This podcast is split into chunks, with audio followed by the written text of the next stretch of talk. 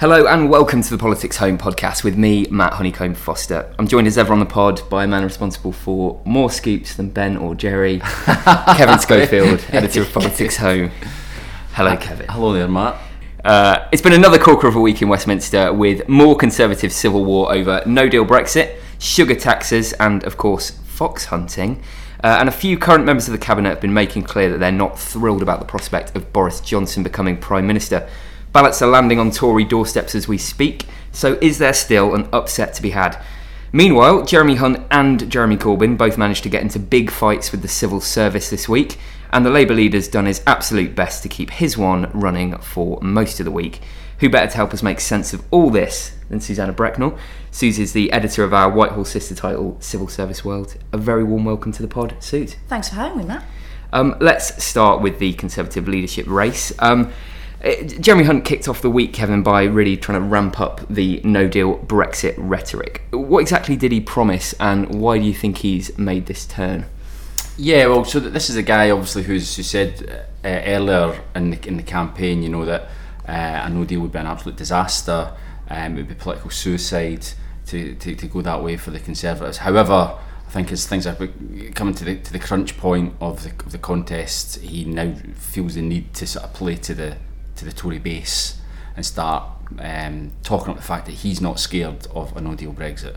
Um, and this week he began by saying that uh, if there was a no deal Brexit, uh, he would um, make six billion pounds available uh, to help farmers and fishermen, of the of the industries that most people acknowledge would be worst hit by trade tariffs being imposed by having to trade on WTO terms. So he said he would do that as a as a fiscal stimulus essentially.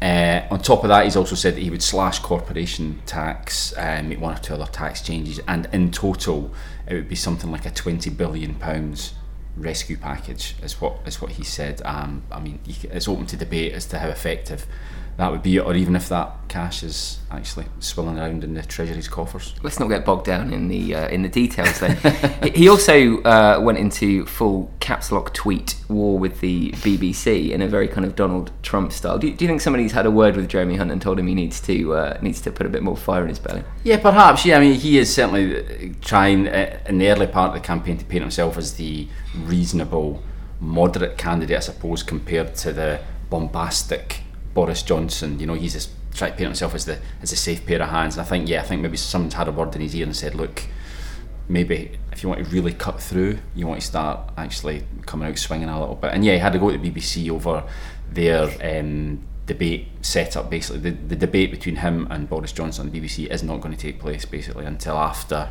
uh, people have voted. So it's a bit of a waste of time, um, as you said earlier.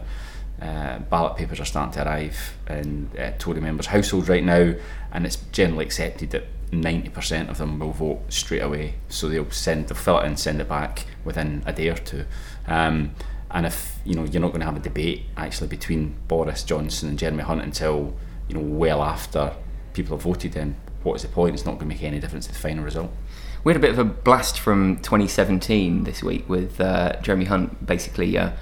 Hinting at repealing the fox hunting ban if he had the chance in a fictional universe in which yeah. the Conservatives had a majority. Um, do you think he meant to make that pledge? Uh, and, and kind of, is that the sort of thing that does play well with the Conservative membership? Yeah, I don't think it was in the news management grid that his team would have, would have drawn up. I think that's safe to say. He said it on uh, a rival podcast, Chopper's Brexit podcast, which is very, very good. Uh, he was, it was a very simple question, you know, he was just asked about fox hunting and I think he was probably blindsided by it because he went on the Today programme the day after, the day that it broke, and started to roll back a bit. But his words are pretty pretty clear. He said, "Yeah, you know that he um, it's part of our heritage," is what he said, which I think is a bit of a curious thing to say. To be honest with you, I've, I've not detected any great groundswell of of feeling that people want the fox hunting ban to be overturned. I think it's a pretty popular piece of legislation actually. So uh, yeah, it was a diversion. It got him bogged down in an area where he didn't need to be and probably didn't want to be,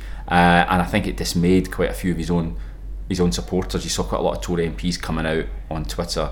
Um, lambasting him for it. It was just felt like a really a really bad misstep. Do you think the Hunt camp is panicking at this point?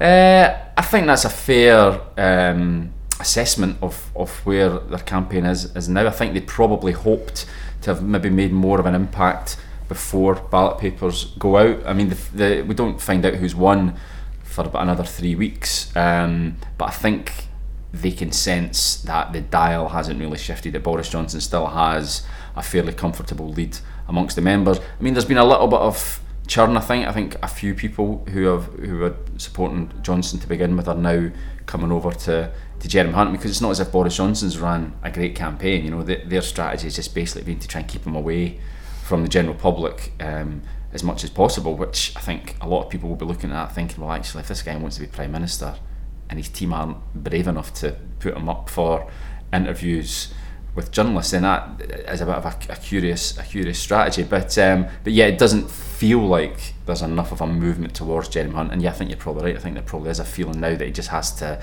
start launching a few hail mary passes and just seeing if um, anything starts to actually cut through. Now, now Boris Johnson seems to have had um, a few uh, splits in his camp this week, mm. um, particularly with Health Secretary Matt Hancock. First of all, on a pledge to uh, end the public sector pay freeze uh, and then also on sugar taxes. Um, talk us through those those two kind of rows and, and whether they they suggest that he, has got quite a fragile coalition there. Yeah, it, as I say, his campaign is is a strange one. I'm not entirely convinced that there is a coherent strategy. There, there definitely does seem to be quite a lot of um, uh, people involved in the campaign who are pulling in different directions. So you've got Matt Hancock, who, as we know, ran initially to be leader and got knocked out, or he pulled out very, very early when he realised he wasn't going to win. Um, and then threw his lot in with, with Boris Johnson. Now, he wrote a piece in the Times, I think it was, in which he said um, that if Boris Johnson becomes Prime Minister, he's going to show he's going to show some love to the public sector workers. He's, there'll be no more pay freezes. You know, they've, they've put up with a lot for the last 10 years. Pay freeze, then a limit on, on, on rises. So um, at the time now is for them to actually uh, be rewarded for that. Um, and that seemed a pretty clear pledge. You would have thought, well, that must be um, authorised by Boris Johnson himself. But then Boris Johnson came out and seemed to kind of roll back on it, and it was very woolly. It was not a commitment anymore. It was something that they would look at. So that made Matt Hancock look a bit daft, and it made the, the campaign just look a little bit um, fragmented and confused. Yeah. So then. So then one of the announcements, one of the few announcements really that Boris Johnson's press team have, have given to the to the press uh, during the campaign uh, was a plan to uh, review so-called sin taxes, as he as he describes them, things like the sugar tax, things that are supposed to change people's behaviour, people make people eat and drink more more healthily. Um, he it was a, again he was playing to the base. He was talking about the nanny state and stuff like the things that really push Tory buttons. You know, they think it's a terrible, um, heavy-handed government telling us what we can and can't do. Um, which, okay, fair enough. Uh, if that's what you want to do, that's that's absolutely fine. But Matt Hancock, again, as health secretary, has championed sugar taxes and has, and has said that they're a great thing and have been very successful. So again, it gave the impression of a campaign which is almost at war with itself, really. Seems we also saw allies of Boris Johnson this week um, float a plan to scrap uh, a huge number of Whitehall departments. Um, there was some some suggestion this was because um, you know those were the departments run by people who'd opposed Boris Johnson. Um, but you know that's that's not a new proposal, is it? We we do hear to, we do hear people talk about this. Yeah, we hear a lot of, especially in as leadership times or people uh, reshuffles coming up and they're trying to run up the flag ideas of things like this. So, and some of them we've heard Johnson talking about before. So he's said in the past he wants to sort of roll DFID, international development and international trade, into the Foreign Office. People can make an argument for that. But this week they were listing, I think it was justice, business, transport, work and pensions, uh, culture, mm, oh, and, De- and DExEU, all going to be scrapped or merged, which is far beyond what we normally hear in this kind of speculation. How do those big kind of mergers tend to go down in Whitehall? Because obviously when Theresa May came in, she did a, a, bit, a bit, of a reorganisation. Um, what, what's the view of how useful those are for a new PM? Pretty useless, I think. I mean, they serve a political purpose in that they kind of set out at where you're going to be going as a politician. They allow you maybe to put people into new jobs or a, you know give patronage in your way. But in terms of actually good government, um, it's a waste of time, a waste of money is the basic assessment, and particularly with things like you know, are we going to merge Ministry of Justice back into Home Office? Was one of the speculations this week. Well, we split them however many years ago for a reason. Are we going to put Department for Work and Pensions, this huge 80,000 strong department that runs benefits for the whole country, merge it with the Treasury? I mean, people I spoke to were kind of incredulous. He couldn't really do it, could he? So, you know, they don't see it as realistic. And I thought as well, this was it was, it was it was another example of the confused nature of the Johnson campaign because, I mean, it, it's not officially come from Liz Truss, No. but everyone knew this has come from Liz Truss. I mean, this is anyone that's spent any time in Liz Truss's company over the last couple of years knows that it's, this is her thing. She talks about it till the cows come home about the need to slash the size of Whitehall. She talks about how America only has, I'm not sure how many, but far fewer departments running its government than we do in the UK, and she says this is ridiculous. So it's obvious Liz Truss, big supporter of Boris Johnson, one of these cheerleaders in the media, has briefed this out, and it was unclear whether that had been sanctioned by the Boris Johnson campaign because again, he didn't come in after it and say, "Yeah, this is absolutely what I want to do." He he was kind of rowing back in it as well. Yeah, and I think uh, y- people in Whitehall will agree that there is, you know, there's cases for reforms. You can say, well, this department needs to work better with that department, or we need to make better links between certain policy areas. But rarely is the answer to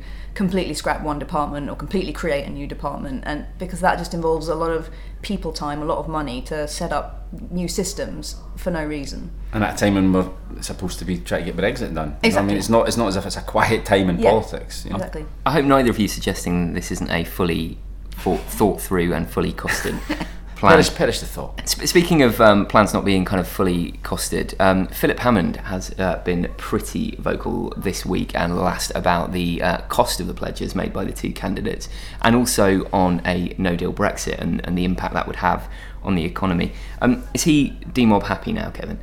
Oh yeah, for sure. I mean, he knows that his time in the Treasury is almost at an end. His time in the cabinet almost certainly is, is almost at an end. He's I think he's looking forward to going to the back benches and causing a bit of trouble. Um, by the sounds of things, I mean, what he was saying was that the two candidates are tossing out all these big money pledges and they're claiming that this is going to come from what's known as the fiscal headroom, which he's created, which is basically spare cash floating around now to help implement Brexit. But the point that Philip Hammond was making was, well, that's only available if we get a deal. If there's no deal, that money is going to fill the black hole that's going to be created in the economy by a no deal Brexit. That money is not going to be available for tax cuts or pet projects or anything like that. It's basically going to be used for firefighting. And so he was saying, look, you can forget having that money if it's no deal because that'll be completely taken out of your control. Uh, and he was also saying again that no deal. He came up with this enormous figure of 90 billion pounds, which number 10 were um, being pretty disparaging about. I mean, it is, it is a figure, it is an official figure buried in a report and a graph somewhere to back up what he said. But it's, I think what he's done is he's basically tried to find the biggest possible number, the scariest figure he could come up with, to um, emphasise what he thinks would be the disastrous impact of a no deal Brexit, and that's that's basically what he's been doing. And he also said this week that you know when he goes to the back benches, he'll still be an MP, and he is vehemently opposed to a no deal Brexit. So more or less saying, you know, if a, way can be found for MPs to vote to stop no deal Brexit, he will vote against the government, which is quite a big big deal for the Chancellor to say that. While we're talking about those those no deal rebels, is it fair to say Justice Secretary David Gauke is now fully uncorked, Kevin? He's definitely un- uncorked. Yet he is head of the Gaukward Squad. Oh, I can't take I can't take the credit for that one. I won't say who came up with it, but it wasn't me. Um, but yeah, uh, he's given an interview to the House magazine uh, this week, basically saying saying the same thing. Getting back to Philip Hammond, just in case you'd missed all the other stuff he said earlier in the week, he's also been on the Nick Robinson podcast, emphasising it again, basically saying Parliament will find a way to stop no deal. That's exactly what David Gauke is saying. So it does seem like there's a coordinated effort now for these remainery um, cabinet ministers. They're basically firing a shot across the bows of both Boris Johnson and Jeremy Hunt and saying, look, regardless of who wins, we're going to be on the back benches making trouble for you. So you better you better get ready for that. Now, um, both of British politics' most prominent Jeremys managed to take pot shots at the civil service this week. Um, Suze, how did Jeremy Hunt enrage officials? So he threatened that he would cancel all of their leave if he was to become Prime Minister unless he received a signed letter from every permanent secretary telling him that they were all 100% ready for no deal. So an email won't do. It's got to be a signed. Yeah, not even just a letter, has to be signed to prove they mean it. What's the response been from some of the civil service unions to that? Because presumably they're not thrilled about the idea of their members' holidays being cancelled. No. So the head of the FDA union, which represents the senior civil service, told Politics Home that this was a ludicrous idea um, and pointed out that actually 95% of civil servants haven't got anything to do with Brexit. So it would be stupid to uh, cancel all of their holiday. And then the uh, Prospect Union, which represents specialists in the civil service, they wrote to the head of HR for the whole civil service asking for assurances that this wouldn't happen, that there won't be blanket bans on people's holidays. Did it, did it strike you more as a um, kind of pledge to win over the Tory membership than an actual plan for government? Yeah, absolutely. It's just sort of displaying his Brexit credentials and saying, I'm gung ho about no deal and I'm going to make sure the civil service are as well. So the other big row, of course, that, that's gone on for the whole week, um, thanks to the Labour Labour press team wanting it to go on all week, uh, is uh, Jeremy Corbyn's big battle with uh, the civil service and the cabinet office. Um, Kevin, talk us through the kind of um, minutiae of this of this story. Yeah, so you have to go back to sat- last Saturday morning when the Times front page splash was uh, civil servants claim Jeremy Corbyn is quote too frail to be prime minister. They had quoted um, anonymous civil servants, senior civil servants. I think it was two of them. I think saying basically that uh, they think he's too frail, he's losing his memory, he's just not up to the job of being prime minister, and they're concerned about that. Now, as you can imagine, the you know what hit, hit the fan uh, when that story dropped, and um, Labour Party, Jeremy Corbyn's office reacted very, very angrily about it and said, um, well, that this is evidence of a systemic attempt by the establishment, by the civil service, to undermine a potentially transformative, radical, socialist Jeremy Corbyn led government. And as you say, they've, they've plugged away at this all week as a media strategy, I'm not convinced it's the right one because all you're doing is emphasising concerns, which they say are completely false, about Jeremy Corbyn's health. You know, you're just keeping that in the public eye all the time, row about Jeremy's health, row about Jeremy's health, and it's like, well, even if it's not true, and I don't actually believe it is true, um, is it really smart to keep banging on about it. But anyway, the upshot is Sir Mark Sedwill, the Cabinet Secretary has announced an investigation into it. Um, the people, if they're identified who said it, they will be disciplined, potentially might lose their jobs.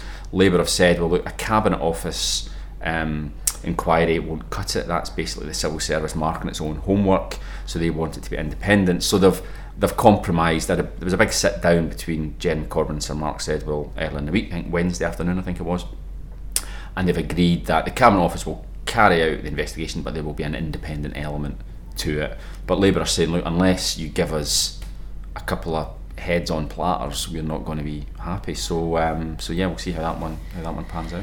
Suze, how rare is it for uh, senior civil servants to go uh, mouthing off to journalists like this? I mean, it's not rare for senior civil servants to talk to journalists. Um, it's quite rare for senior civil servants to supposedly talk about leaders of the opposition to journalists or to kind of denigrate politicians to journalists. Um, I think in the original report it also mentioned that um, the these worries were openly discussed at a, a, civil service event, which kind of our understanding, my understanding is that actually that was you know over the coffee at an internal training type event. This was just a bit of gossiping. So it's kind of being blown up as civil servants going out there and actively briefing some kind of with some kind of official sanction to brief against um, Corbyn. But I think it's actually just a case of civil servants gossiping amongst themselves and then gossiping to journalists, and that has yeah backfired or was obviously very unwise. Given the amount of time Labour's spent talking about this this week, um, our kind of our CSW readers uh, worried that kind of you know both parties now seem to be um, ba- you know bashing the civil service and, and bashing Whitehall. Yeah, I think there's been a growing concern about the rhetoric against the civil service. I mean, the civil service as an institution has it's an easy target for politicians, and it's been an easy target for a long time because it's kind of faceless bureaucrats that can't answer back. But in recent years, recent months, we've seen increasing in attacks on individuals in the civil service. So think particularly about Ollie Robbins, the chief Brexit negotiator, um, who we now understand that you know, well he's expected to leave his post um, when the new prime minister comes in, and he's faced attacks weekly, if not more, just for doing his job. So I think there is a worry that it has the rhetoric, rhetoric is ratcheting up, that it's becoming more individualised, um, and in terms of Corbyn and Labour joining in, I think there's a worry that that kind of undermines. There will eventually be an incoming Labour government, possibly, probably a Corbyn government, and the civil service needs to build a trust with them, needs to um, be able to advise them honestly to get their policies done, and if they come in, which they probably were already inclined to do, suspecting that the civil service is not for them, wanting to bring in their own people, not wanting to listen, then that's it's not going to make for a good relationship. It's not going to make for good policy. It's not going to make for good government when they come in.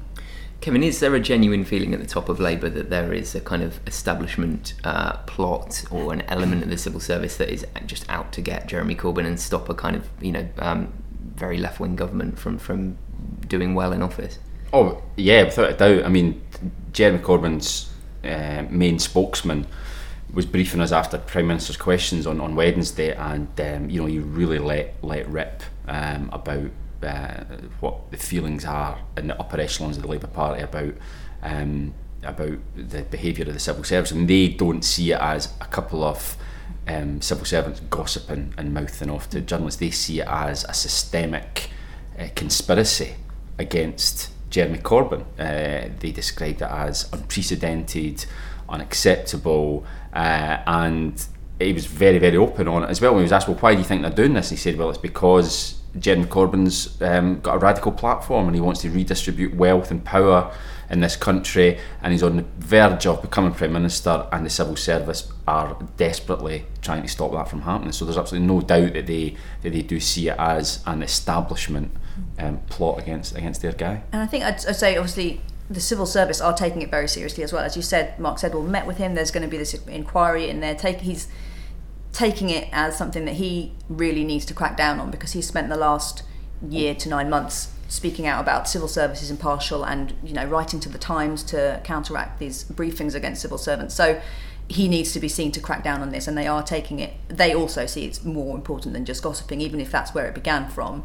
They're treating it as a serious thing, although obviously they don't agree that it's sign of a conspiracy against Corbyn across the whole of government. It's, it's fair to say, Suze, that the, the, civil service can't really answer back, can it, other than through the odd kind of letter to the Times, or because it, it doesn't really have a, a, collective voice in that sense. Yeah, I mean, Mark Sedwill has been has taken um, a more public um, role than previous cabinet secretaries. As I say, he wrote to the Times last October when he was actually still only interim cabinet secretary, and it was the first time a cabinet secretary had taken that step and spoken out against briefings on civil servants. But usually, yes, they they can't go out there and answer back, particularly when it's things like criticisms of Ollie Robbins. He obviously can't stand up and say, "I'm only doing what Theresa May's telling me, and if you don't like it, David Davis, that's because you've got a problem with her." Yeah. Um, so they just have to absorb all of this, which, you know, I, I spoke to the outgoing DExEU Permsec, and he said it's a little bit par for the course. They kind of take it in their stride, but it, it does also sap their morale, and they eventually say, "Why should we put up with this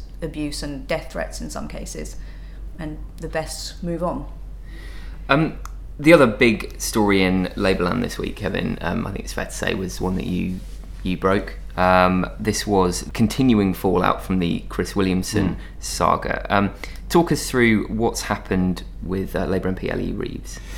Yeah, so I got a tip off from uh, a Labour MP, uh, not from Ellie Reeves, but I was tipped off that basically Ellie Reeves was under a bit of pressure in her um, constituency um, because she put her name to this letter last week saying that Chris Williamson should lose the Labour whip after he was um, let back into the party. Um, what made this particularly unsettling uh, for MPs versus a lot of Ellie Reeves' friends was that she's 22 weeks pregnant.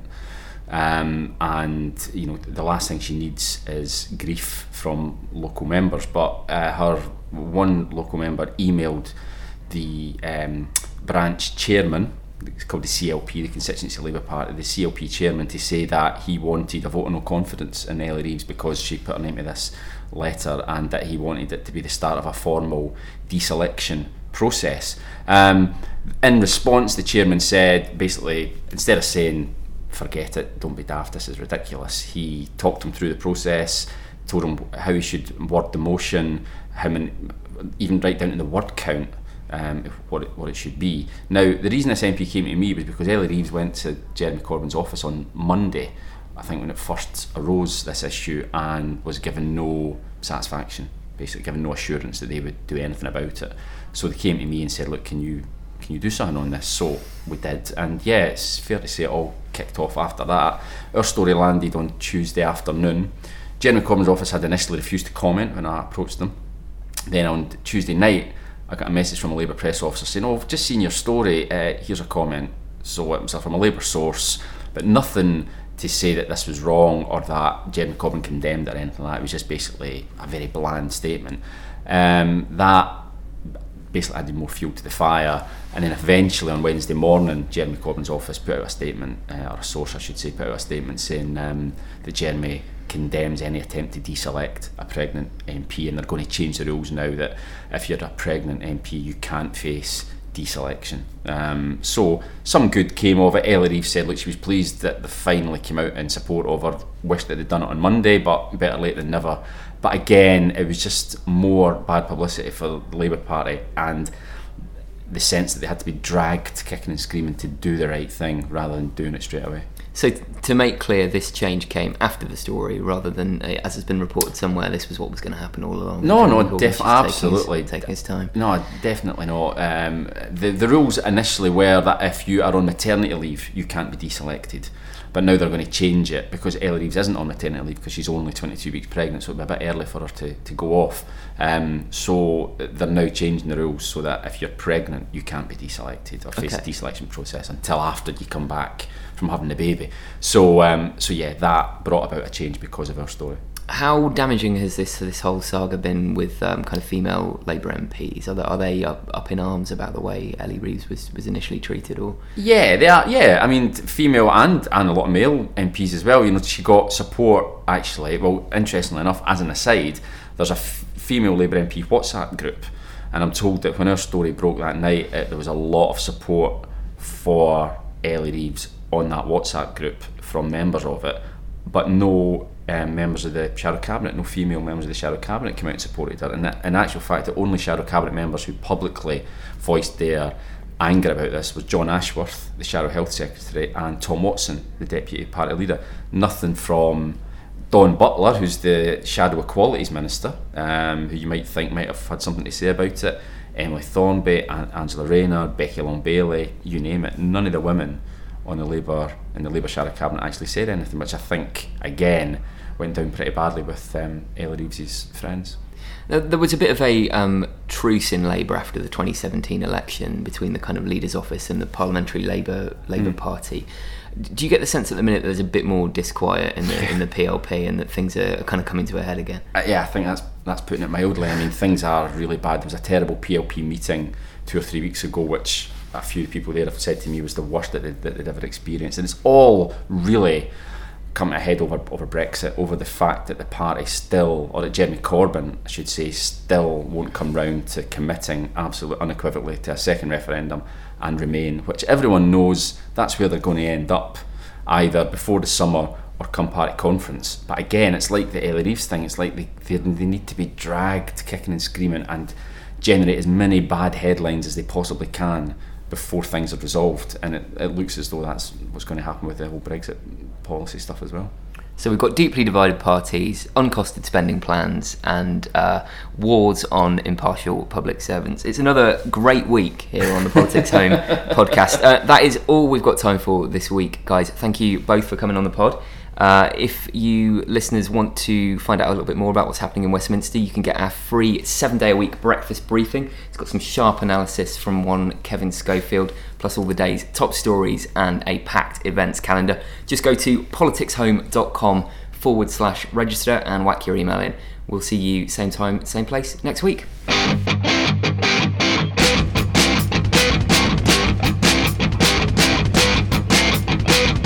Yeah, porridge last time we did one of these things. Did I? Yeah, maybe that was. Um, Yeah. Mandy. No, I, I do like porridge. It might have been Mandy though. yeah. Just one of the Scots Uh, had it. I don't remember. What Yeah, he's Scots, bloody. It's either Same. so it's either porridge or haggis. It's